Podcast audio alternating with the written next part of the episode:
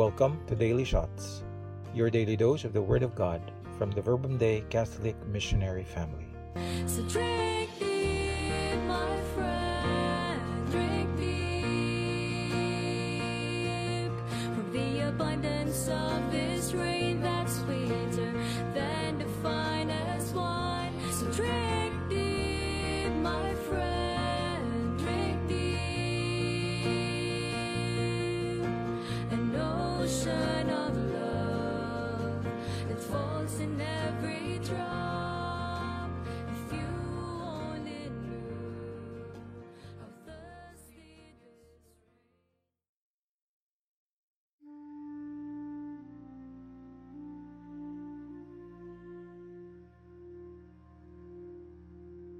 Luke 9, verses 57 to 62.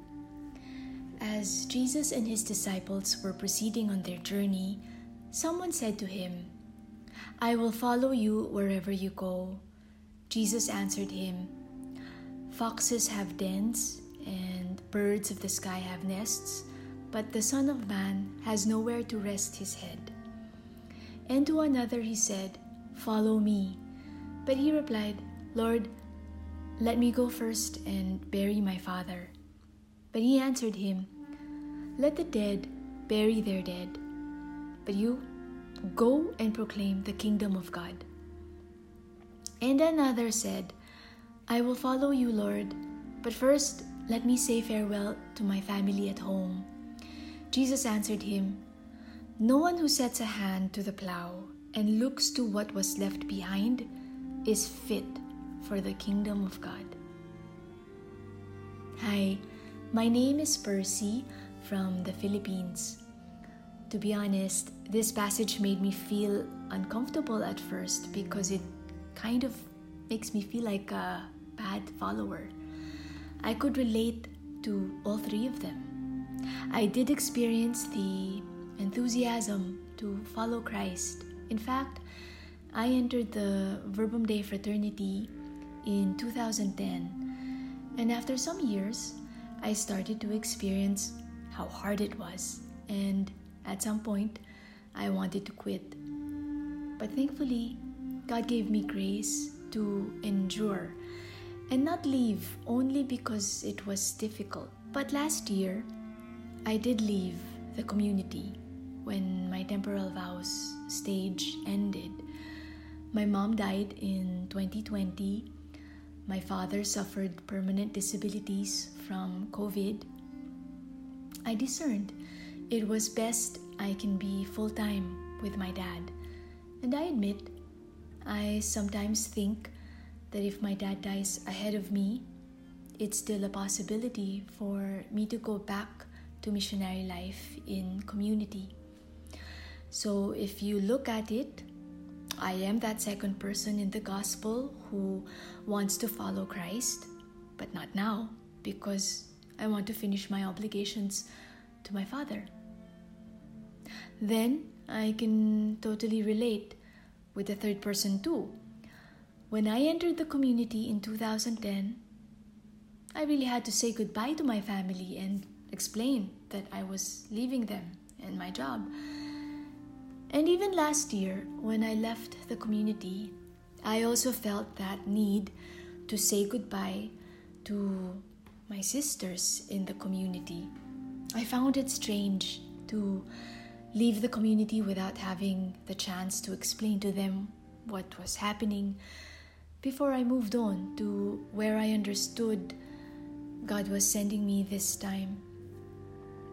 And I wouldn't blame you if you would also see my situation as someone who looked to what I left behind, my family, and conclude that that's why I didn't continue in the fraternity. So, yes, this isn't my favorite passage to pray with. But as always, praying with the Bible needs time to be able to listen well to what the text is really saying. And allow me to share with you what I understood from prayer of what the text is really saying. When Jesus calls us to follow him, it's a call to be like Christ and not necessarily a specific call to priesthood or religious life. And there are three things He'd like us to remember because the journey, as you know, will not be easy. First, although Jesus laid out how difficult the road will be, meaning when we give our yes to Him, it is with an informed consent that there is a cross.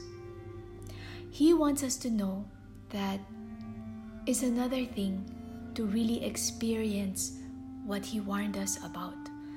It's like when you get married, He gives us the necessary enthusiasm to take a leap of faith to give oneself to one's spouse for better or for worse, for richer or for poorer, in sickness and in health.